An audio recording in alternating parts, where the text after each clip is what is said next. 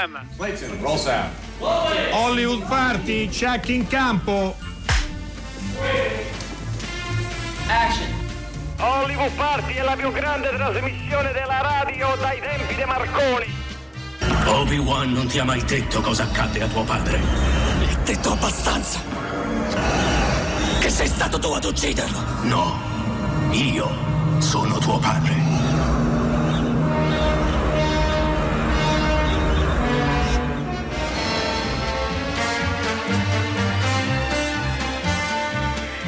Eh, buonasera a tutti, eh, eh, io sono Enrico Magrelli e sto- vi sto parlando da casa e credo che anche Steve della casa. Esatto, Quindi sì, sì. È il 12 marzo 2020 e chissà se Guglielmo Marconi, Steve, eh, avesse mai immaginato o ha mai immaginato che un giorno la radio si poteva fare solo da casa, insomma, Solo da casa e tutte e due da casa, è così che è andata. No, no, no, Eh, no, faremo, faremo del nostro meglio, comunque la situazione come sappiamo è quella che è. bisogna attenersi a ogni tipo di prudenza possibile, quindi da questo punto di vista cercheremo di fare il nostro gioco. Io, visto che non abbiamo avuto occasione di parlarci prima, Enrico, te lo dico, te lo dico adesso, eh, io non ho il computer davanti, ho solo il telefono, quindi diciamo bene, state a cucinare la trasmissione. Certo, eh? certo, certo, certo, procediamo così. Come avete sentito dal nostro inserto, che non è naturalmente una, una novità, noi insertiamo nella nostra sigla storica qualcosa che anticipa, ma l'abbiamo fatto già sulla nostra pagina Facebook Hollywood Party Rai, il tema centrale, il cuore della trasmissione che questa, che questa sera è dedicato a, eh, al mondo di Star Wars, eh, in realtà i mondi di Star Wars, proprio per prendere in prestito eh, il titolo di, di un libro veramente fatto con molta cura, molto interessante, pubblicato da Mimes- Mimesis e eh, scritto da Giorgio Ghisolfi. Non so se Giorgio è già in linea o meno, perché ovviamente non essendo solo dei- noi due in studio e potendo vedere la regia, lo sarà tra poco, insomma, naturalmente. Eh, c'è un numero per mandare i vostri sms che non possiamo vedere però, però se li mandate Esatto. comunque poi li verificheremo, che è il 335 5634 296. Eh, ci sono due notizie che possiamo dare, una che ormai è patrimonio di tutti, credo, eh, Tom Hanks e la moglie che si trovano in questo momento in Australia, erano lì per seguire la produzione di un film, sono tutte e due risultati positivi al coronavirus, eh, però stanno su Instagram o meno stanno mandando le cose davvero molto serie, molto, però non drammatiche, come deve essere l'atteggiamento il nostro, di Steve, mio, di tutta la redazione, di tutta la squadra di Hollywood Party, di tutta la squadra di Radio 3 e quindi ci auguriamo che ci stiate ascoltando da, eh, da casa, veramente, no? tuteliamo noi stessi e tutti gli altri. L'altra notizia, Steve, eh, giustamente ieri tu citavi, abbiamo citato alcune possibilità di vedere, eh, stando in casa, dei film in streaming, quindi continua il successo della Cineteca italiana a Milano e c'è un'altra iniziativa della Minerva eh, che ha dei titoli molto importanti nel suo, eh, nel suo archivio, nella sua library, che mette a disposizione, collegandosi col sito della Minerva, la possibilità di visionare gratuitamente questi, eh, questi titoli. E quindi mi sembra che ci siano tanti segnali da questo punto di vista eh, importanti, no, Steve? La possibilità di continuare Beh, a avere un rapporto col cinema a- anche Eh, certo, anche perché, anche perché come è noto l'archivio dei- di, di Minerva è uno dei quelli più ampi del cinema italiano e va dai film di, di Volonté ai film polizieschi degli anni 70 ai film di genere, quindi se ha, messo anche solo una parte del loro archivio eh, disponibile. Credo che sia un bel regalo per chi è costretto, cioè tutti gli italiani in questo momento, a, a stare a casa. Noi come Hollywood Party vi invitiamo appunto a continuare a scriverci al 335 5634 296, non possiamo leggere i messaggi per questa eh, situazione, però li leggeremo in, eh, successivamente comunque. Scriveteci fa molto piacere. Sappiate che per noi il pubblico rimane sempre il punto di riferimento e cerchiamo di dare al pubblico il servizio migliore possibile date le circostanze. Tra l'altro continua ad essere aperto la sala 3, come la chiamiamo noi, eh, dove c'è la possibilità di vedere, di, di vedere, per me è come vederli, cioè il nostro, il nostro radioproiettore comunque continua a funzionare, quindi il cinema, la radio è lì a disposizione, ascoltatelo, scaricatelo eh, ed è il nostro modo di condividere queste, queste, giornate un po' complicate tenendo viva ovviamente la passione e la curiosità per, eh, per, il cinema. Forse possiamo ascoltare il primo momento uh, musicale, lo, lo, annuncio prima, nel senso che I Remember You è Charlie Parker che proprio il 12 marzo del, del 1955 e quindi è il suo uh, anniversario purtroppo della morte.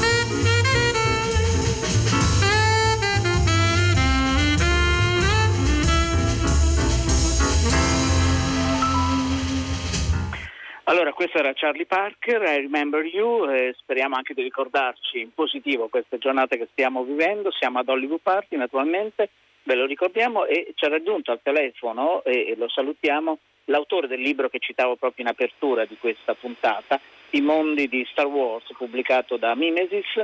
Eh, ciao Giorgio Ghisolfi, come stai? Buonasera a tutti, bentrovati, grazie, tutto bene. Beh, beh, questo, questo ci fa eh, molto molto piacere. Senti, tu hai, eh, vabbè, sei, eh, sei, un regista, sei un docente, eh, hai collaborato con Bruno Bozzetto, insomma hai una, uh, diciamo, il tuo curriculum è molto eclettico come lo è quello di tutti i conduttori di Hollywood Party, quindi insomma sei, sei uno di noi. Tu avevi già lavorato sul, uh, su Guerre Stellari, no? su questa saga epica eh, contemporanea. Eh, in questo libro però scegli un punto di vista, eh, Giorgio Visolfi, molto particolare, cioè analizzi e lo fai secondo me in modo davvero molto molto interessante quelli che sono gli aspetti eh, sociologici di questa, eh, di questa eh, saga, di questa serie di film eh, e anche una serie di spin-off che ci accompagna ormai da decenni. Eh, vuoi proprio fare così una eh, così contestualizzare in modo anche molto ampio, poi entriamo nel dettaglio naturalmente questo tuo saggio? Sì, volentieri, guarda, ehm, io avevo pubblicato uh, un, un, altro volume, un primo volume intitolato Star Wars, l'epoca Lucas, il, questo nel 2017, in occasione del quarantennale della saga. Il titolo già voleva in un certo senso mh, mm, dire, mettere l'accento sul, uh, sull'importanza che ha avuto Lucas e il suo lavoro all'interno non soltanto della cinematografia ma anche della cultura internazionale.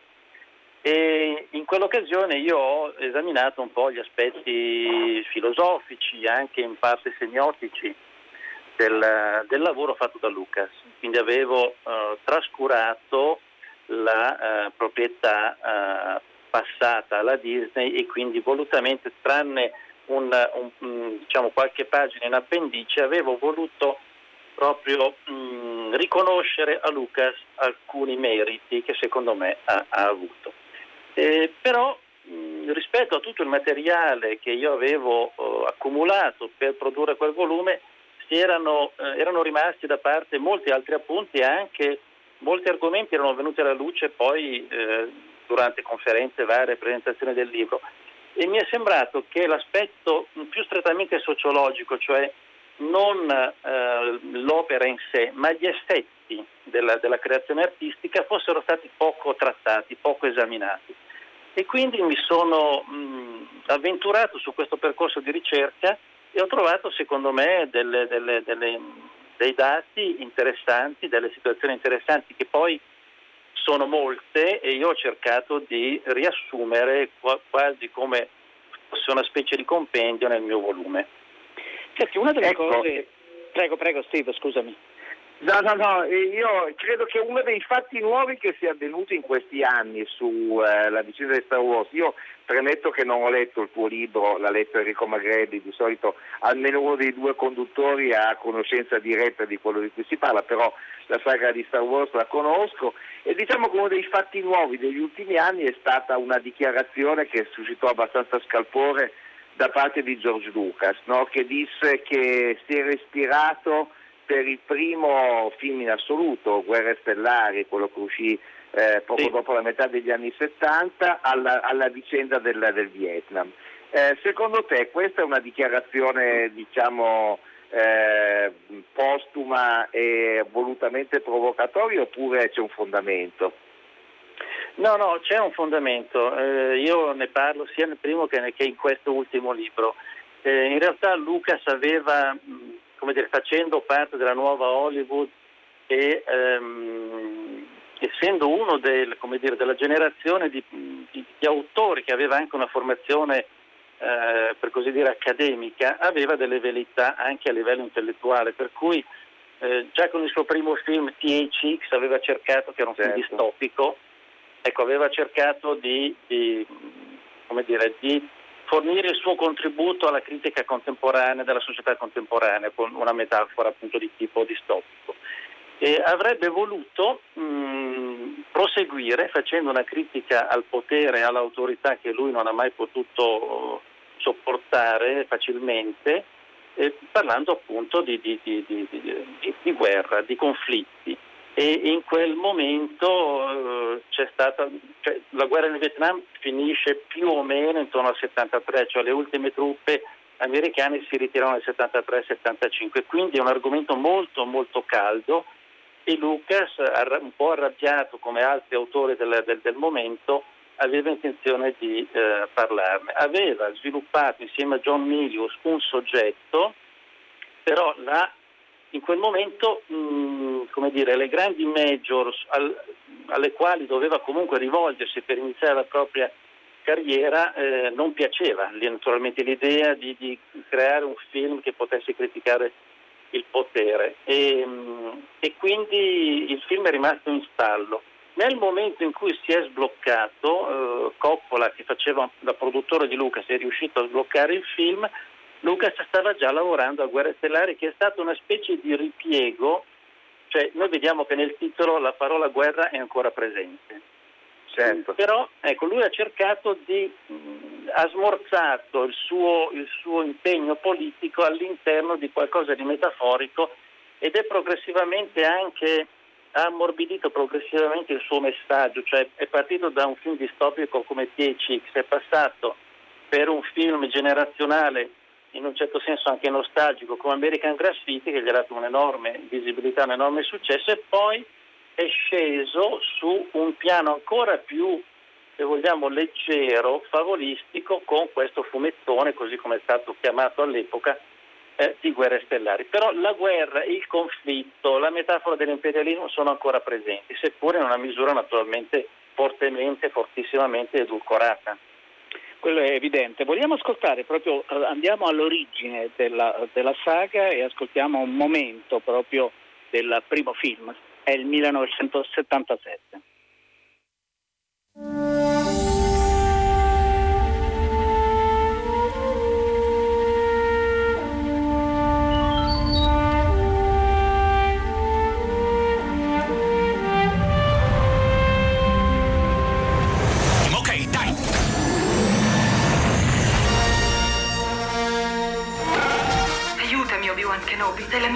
Speranza.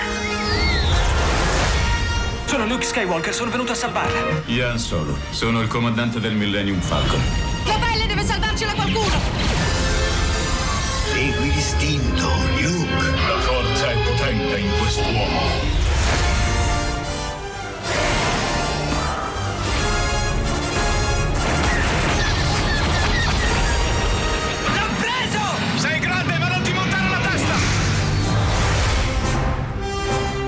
Cosa siano tutte queste noie che abbiamo, ma sono certo che è colpa tua.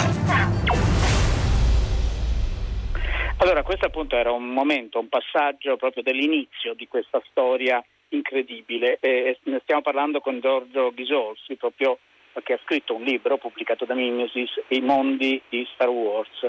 Eh, Giorgio, uno degli elementi evidenti quasi subito è che la narrazione di Guerre Stellari è una narrazione espansa eh, che eh, ovviamente siamo in zona e in epoca ancora pre-web, pre-social, eh, però da subito si mette in, questo, in moto questo meccanismo di una narrazione che poi si allarga a, a macchia d'olio e che ormai è quasi incontrollabile, no? perché è diventata eh, veramente, sono mille i rivoli che eh, sono nati e che riconducono proprio alla, uh, a, a guerre stellari.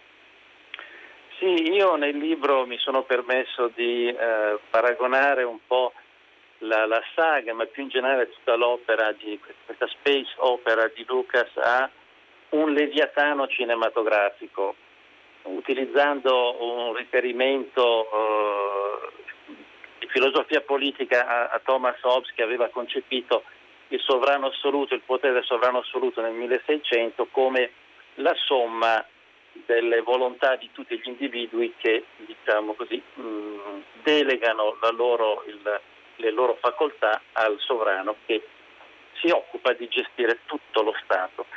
Ecco, questo, questa mh, mm, dire, metafora, che è una metafora organicista che nasce nel Rinascimento, questo, questa tipologia, questa mentalità, questo paradigma filosofico, secondo me è applicabile anche alla creatura di George Lucas, perché in fondo Lucas ha creato un organismo, un organismo vivente, una specie di organismo che vive in simbiosi con la società che lo ha originato. E, mh, questa, mh, la forza della, e anche una delle ragioni del successo di, di Lucas sta nell'aver progettato sin da subito un prodotto multimediale, quello che oggi noi chiameremo uno storytelling cross-mediale o transmediale, cioè una narrazione che non soltanto viene veicolata è resa fruibile su diversi supporti, ma proprio si sviluppa in maniera differente a seconda diciamo, delle membra sulle quali si viene a trovarsi e che, e che agiscono poi per, per suo conto. E infatti Lucas fin dall'inizio, anzi addirittura prima che esca il film esce il romanzo, esce la storia, subito dopo esce il primo fumetto cioè è molto accorto nel pianificare un'operazione di cultura popolare che replichi mh, quelle che erano in realtà le influenze che avevano alimentato questa fantasia nella sua testa. Cioè Lucas era un grande appassionato di fumetti, appassionato di, di illustrazione, appassionato di cinema, appassionato di uh, televisione, appassionato, aveva anche letto i libri di mitologia di Campbell piuttosto che di Fraser, piuttosto che l- i trattati sulla fiaba di Bruno Bettelheim. Quindi aveva una formazione che gli consentiva di mescolare mitologia antica e contemporanea. E, e questo lui ha cercato di fare, ha restituito, tra virgolette, al mondo quello che lui aveva introiettato e naturalmente lo ha fatto secondo la sua personale visione. No, no, quello, quello è assolutamente evidente. Giorgio Ghisolfi, nel tuo libro eh, ci sono anche dei ragionamenti che mi sembrano eh, preziosi, no? per cui poi eh, una saga come Guerre Stellari non è soltanto un'operazione cinematografica, no? non è soltanto qualcosa che porta milioni di, eh, di spettatori eh, al cinema, ma ci sono anche dei modelli sociali che il film eh, propone. vuoi approfondire un po' questo aspetto? Sì, allora ehm, potremmo dire che esistono due ehm, tipologie di, di, di, di, società che eh, vengono ritratte, eh, di cui io parlo all'interno del libro, cioè una società che viene ritratta all'interno della saga e una società che è quella che invece ha generato la saga tramite eh, Lucas, visto come il catalizzatore delle, delle tendenze sociali dell'epoca e che poi ha subito e tuttora subisce dopo oltre 40 anni gli effetti della saga. No? Questo organismo che ormai vive in simbiosi con noi è diventato un, un organismo estremamente pervasivo. E la, mm, la sua eh, dire, eh, capacità, facoltà è stata quella di stimolare tutta una serie di eh, effetti che io chiamo, che ho chiamato nel volume Sociologia della Forza, dove eh, vediamo l'applicazione concreta degli effetti concreti della produzione di questa creazione artistica che naturalmente ha anche un, un lato commerciale molto forte all'interno della società. E, ehm, questa società oggi, subendo l'influsso di Guerre Stellari, produce fan art, cioè l'arte creata dal fandom, produce fan fiction. Eh, il Guerre Stellari ha eh, in, non creato ma sviluppato in maniera molto importante il cosplay, cioè la, la, il travestimento con i costumi degli eroi. Non soltanto ha prodotto la fondazione di tre chiese, di, di tre chiese Jedi, ehm, c'è un, tutta una, un'attività mh, ormai mondiale di duelli con le spade laser. Quindi questa è la società diciamo, che subisce l'influenza di Guerre Stellari oggi, della società che ha creato Star Wars, abbiamo già in parte anticipato prima negli anni 70 quale fosse il contesto, e invece i modelli che all'interno della saga vengono proposti sono modelli eh, di vario tipo, cioè abbiamo mh, agglomerati sociali che vanno dal piccolo gruppo di due o tre persone, la dia della triade, fino a, a um, comunità più vaste le tribù all'interno di vari pianeti che hanno anche gradi di civilizzazione diversi, cioè se guardiamo Tatooine rispetto a Coruscant vediamo chiaramente delle differenze e eh, fino ad arrivare alla dimensione dell'impero con la sua vastità e la sua spersonalizzazione dell'individuo. Questi sono i concetti che vengono certo. introdotti e anche l'ultima cosa, e concludo, la famiglia che viene ritratta in maniera differente tra la prima e la seconda trilogia. Vogliamo io direi, Prego, io direi ascoltiamo un brano da un altro brano da, da sì. Guerre Stellari e poi ho una domanda io per Giorgio, ma, ma, la, la certo, facciamo allora, dopo. Ascoltiamo Steve, l'impero colpisce ancora. Ah, certo. Sei battuto. È inutile resistere. Non lasciarti distruggere come fece Obi-Wan.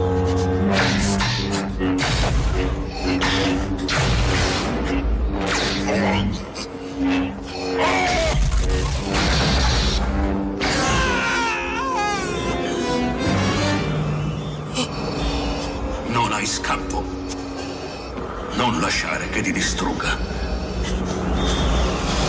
Duke, tu non ti rendi ancora conto della tua importanza. Hai solo cominciato a scoprire il tuo potere. Vieni con me e io completerò il tuo addestramento. Unendo le nostre forze, possiamo mettere fine a questo conflitto distruttivo e riportare l'ordine nella galassia. Non verrò mai con te! Se tu solo conoscessi il potere del lato oscuro. Obi-Wan non ti ha mai detto cosa accadde a tuo padre. Gli ho detto abbastanza. Che sei stato tu ad ucciderlo. No, io sono tuo padre.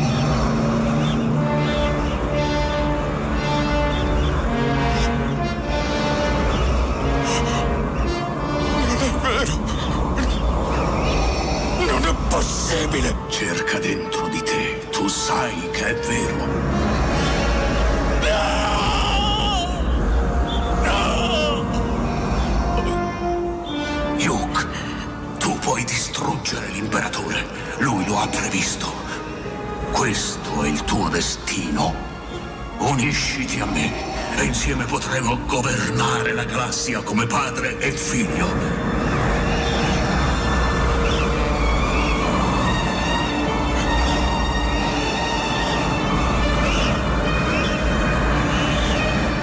Vieni con me. È l'unica strada.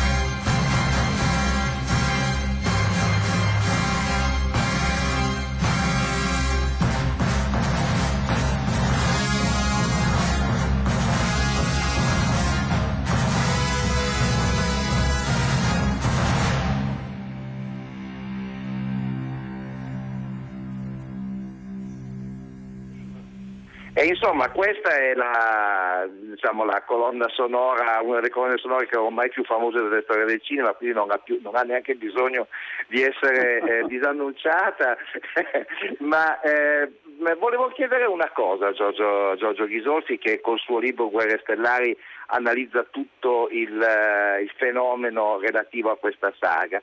Diciamo, c'è anche un, uh, una piccola conseguenza, diciamo puramente cinematografica di, uh, del grande successo del primo Guerre Stellari, e cioè questa.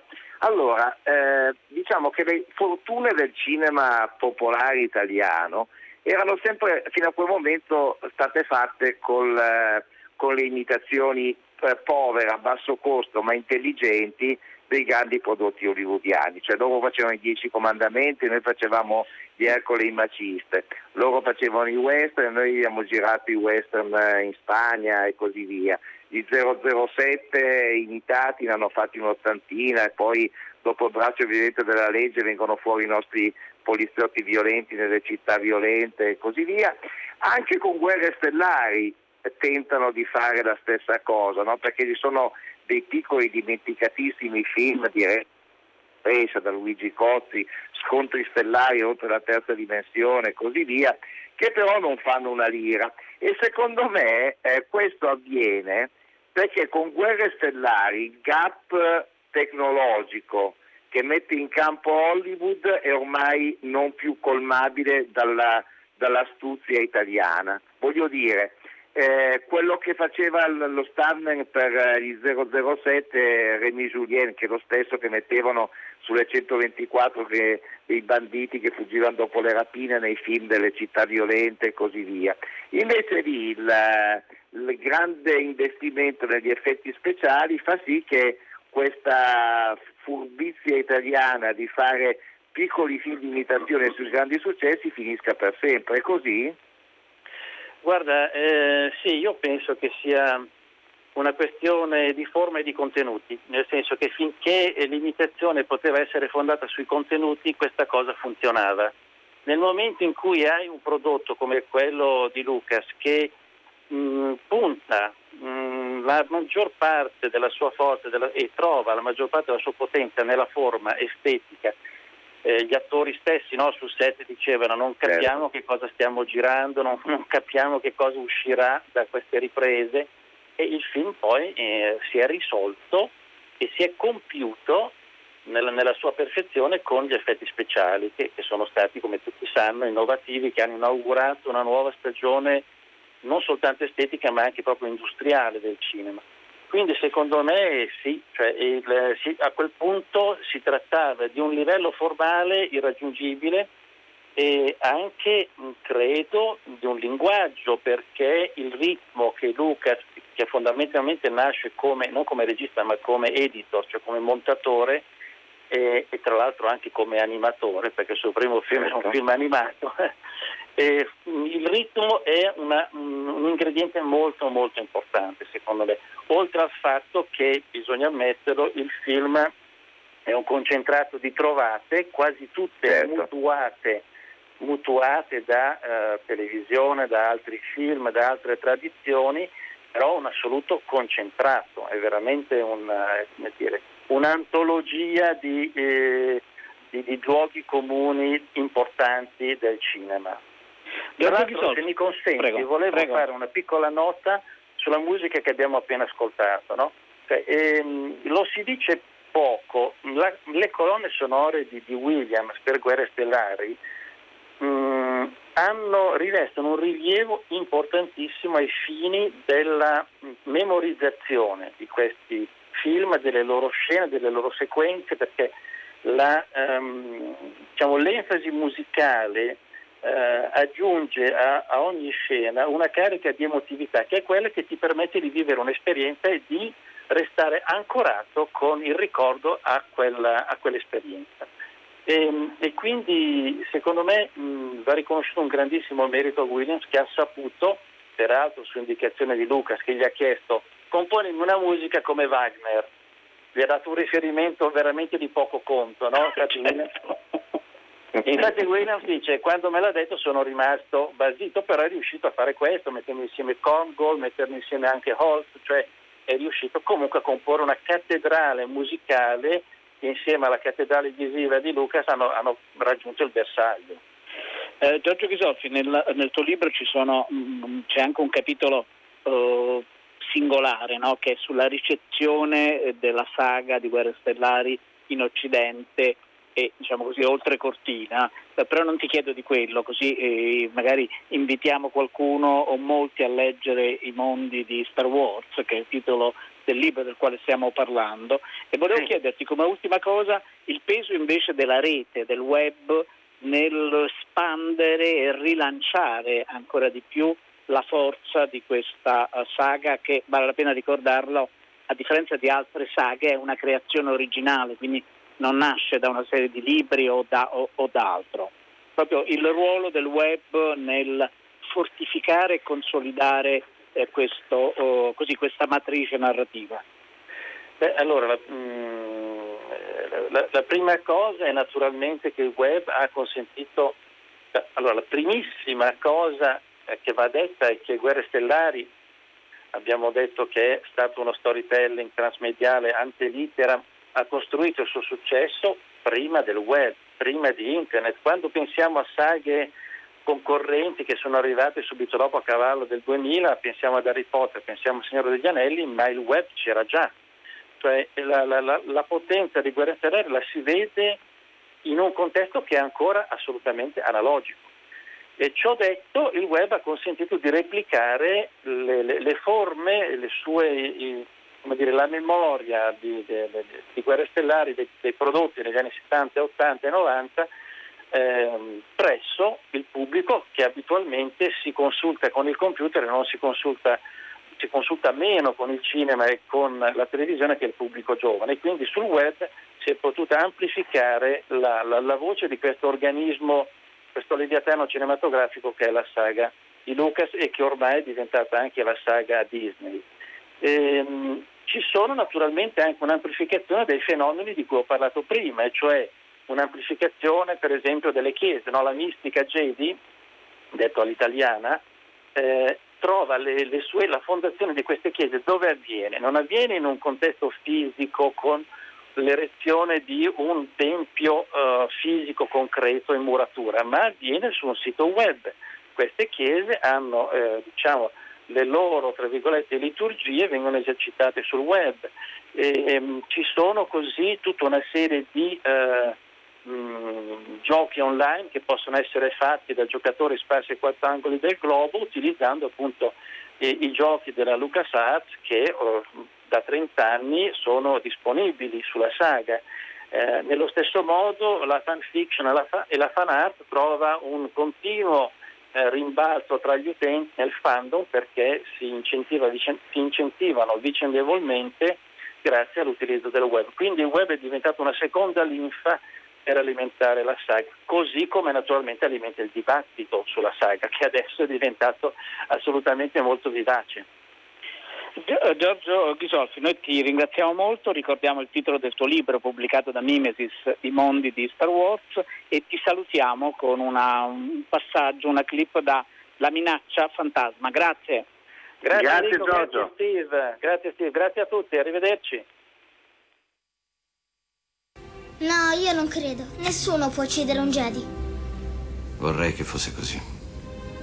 Una volta ho sognato di essere un Jedi. Tornavo qui e liberavo tutti gli schiavi. Tu sei venuto a liberarci? No, purtroppo no. Io credo di sì, invece. Perché saresti qui se no?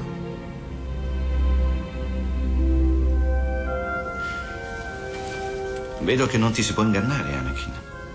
Siamo in viaggio per Coruscant, il sistema centrale nella Repubblica, per una importante missione. E come siete finiti qui al margine esterno? La nostra nave è stata danneggiata e dovremmo stare qui finché non sarà riparata. Io posso aiutarvi. So riparare qualsiasi cosa. Sono sicuro che è vero. Ma prima dobbiamo acquistare i ricambi necessari.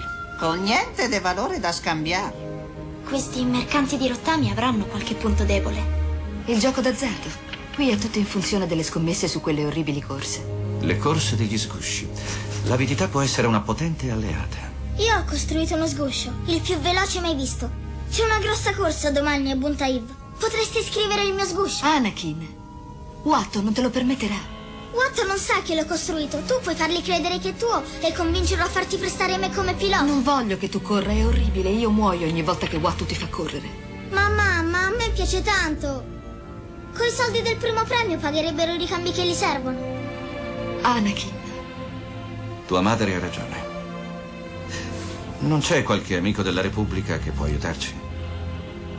No.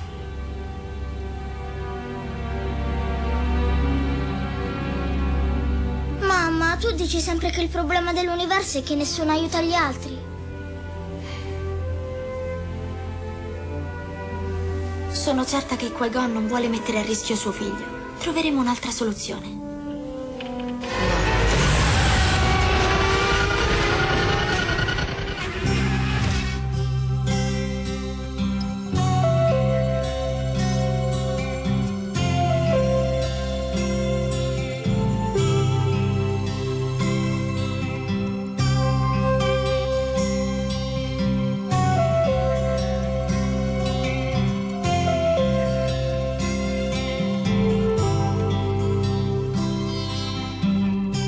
Strano uomo avevo io, con gli occhi dolci quanto basta, per farmi dire sempre, sono ancora tua. E mi mancava il terreno, quando si addormentava sul mio seno, e lo scaldavo al fuoco umano della gelosia. Che strano uomo avevo io, mi teneva sotto braccio e se cercavo di essere seria, per lui ero solo un pagliaccio. E poi mi diceva sempre, non vali che un po' più di niente. Io mi vestivo di ricordi per affrontare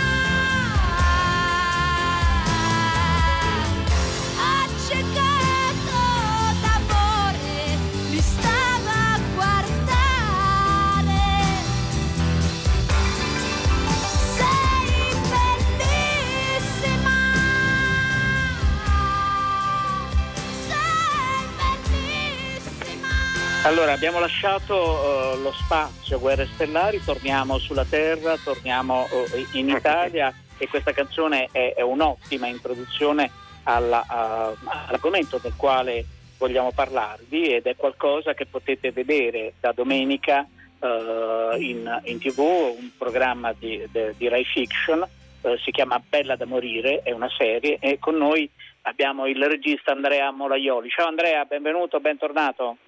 Ciao, buonasera a voi e buonasera agli ascoltatori. Grazie. Ciao Andrea. Ciao. Allora, Bella da, eh, da morire eh, affronta un tema eh, del quale non si parla perché adesso siamo tutti concentrati sul virus, eh, però è un tema che eh, poco prima che il virus prendesse ai noi no? e provocasse tanti contagi e tante morti e tanti disagi e io temo che appena poi il virus si allontanerà il tema del femminicidio ai noi tornerà proprio sulle prime pagine Andrea. Eh, Andrea, tu in Bella eh, da morire eh, lo affronti in un certo modo, no? in, una chiave, eh, in una chiave in parte anche inedita forse se vogliamo. Eh, ma speriamo che lo sia, insomma questa era l'idea. Sì, lo, lo affronto nell'ambito di una serie che mette al centro una donna, personaggio che si chiama Eva Cantini, che è interpretato da Cristiana Capotondi, che è un'ispettrice di polizia eh, in qualche modo il suo malgrado esperta appunto di femminicidio, nel senso che le è capitato spesso e volentieri di doversene occupare. E che ritorna sua, nel suo luogo d'origine, eh, una provincia mh, di- italiana, ehm, e si ritroverà di fronte a un nuovo caso diciamo, di femminicidio e insieme a questo e parallelamente diciamo, allo sviluppo di questo caso dovrà fare i conti con ehm, l'entrare, il ritrovare diciamo, delle relazioni perdute familiari e non che in qualche modo la sottoporranno a, a- a tutta una serie di altre declinazioni di, di quel mondo che non necessariamente è il femminicidio perché non necessariamente porta ad, una- ad un evento definitivo come la morte, ma che rientrano in, quel- in quell'ambito più ampio eh, di, di quella che una volta si chiamava la questione femminile, no? cioè della, della sopraffazione, della violenza verbale e non, ehm, e quindi comunque po- potendo dare un, un quadro di tutte o di tante di quelle declinazioni perverse di una cultura che vede comunque la donna ehm, sottostare a in qualche modo gli umori del maschio. del maschio. Eh, Steve, Andrea Molaioli, eh, vogliamo en- accompagnare proprio la tua protagonista anche Certo. per capire che ha un carattere non semplice, la accompagniamo in questura. Qui in questura non ci sono donne. Ho visto. Io preferisco lavorare con gli uomini, niente di personale, eh, solo che ci si capisce più in fretta. Apprezzo la sincerità. Non faccia complimenti. Sa Cantini, io ho saputo che nell'ultimo anno lei si è occupata quasi esclusivamente di femminicidio. Ora, non so come è abituata lei, francamente non mi interessa, ma i miei agenti qui seguono tutti i casi. Detta così sembra che me li sia andati a cercare. Sa quali sono le parole più ricorrenti usate dai suoi ex colleghi per descriverla? No. Pazza, ossessiva e rompicoglioni. Mi riconosco solo nella terza. Per onestà devo dirle che l'altra parola era competente. Noi qui non abbiamo bisogno di cavalli pazzi, Cantini, per quanto possano essere bravi. Quando lei è qui, noi chiediamo soltanto la sua competenza. La sua ossessione la lasci a casa e se ha problemi con gli uomini li risolva privatamente.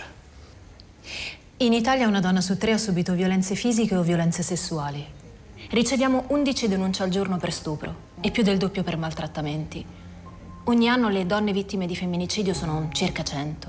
Praticamente una donna uccisa ogni 72 ore. Nove volte su dieci l'assassino è un maschio. Non sono io ad avere un problema con gli uomini.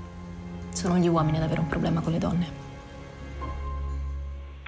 Steve, hai una domanda per Andrea Molaioli? Beh, sì, eh, è una domanda che forse richiederebbe molto spazio, però io ti, te la chiedo lo stesso. Eh, il, il, la serie è, eh, verrà presentata domenica in televisione, sarà disponibile su Rai Play. Oggi quanto è importante il portale, quanto è importante la, la diretta, soprattutto per una serie come questa che fa diciamo, del suo impegno un aspetto piuttosto importante? Eh, allora, intanto, la, la, intanto c'è un'opportunità straordinaria che è quella di andare in onda nel principale canale generalista, quindi con una, certo. una potenzialità diciamo, di pubblico vasta e questa è un'opportunità, una responsabilità e, una, uno stimolo eccezionale. La, la, fruizione della diretta e, della, e dello streaming diciamo, a richiesta eh, eh, o on demand diciamo, credo che sia inevitabilmente la, la, l'approdo per ora definitivo, anche se poi abbiamo visto che, che le fruizioni diciamo, di tutto il mondo dell'audiovisivo sono in continuo e costante eh, cambiamento. Mm, penso che, che, che, non si possa prescindere da questo perché la visione, certo. l'appunt- l'appuntamento diciamo, settimanale, eh, quello, l'appuntamento fisso, certo, il fatto certo. che diventa, è qualcosa che, come dire, a cui si riesce sempre più difficilmente a, a, a, rispondere ed è sempre più importante invece l'autogestione della visione in qualche modo e, e quindi lo, la, la, la, la, diretta lo streaming, insomma la possibilità della, della visione on demand diventa sempre più necessaria necessari. Andrea Molaioli, allora da domenica per appunto sono quattro, dicevi, no, quattro puntate, quattro episodi, bella da morire. grazie di essere stato con noi naturalmente Andrea, buon lavoro. Ciao Andrea. Grazie a voi. Ciao. Abbiamo sentito la sigla che andava, Steve, quindi appunto questo 12 Dovremmo essere arrivati alla fine. Siamo arrivati alla fine, sì, come, come in condizioni diciamo così, di normalità.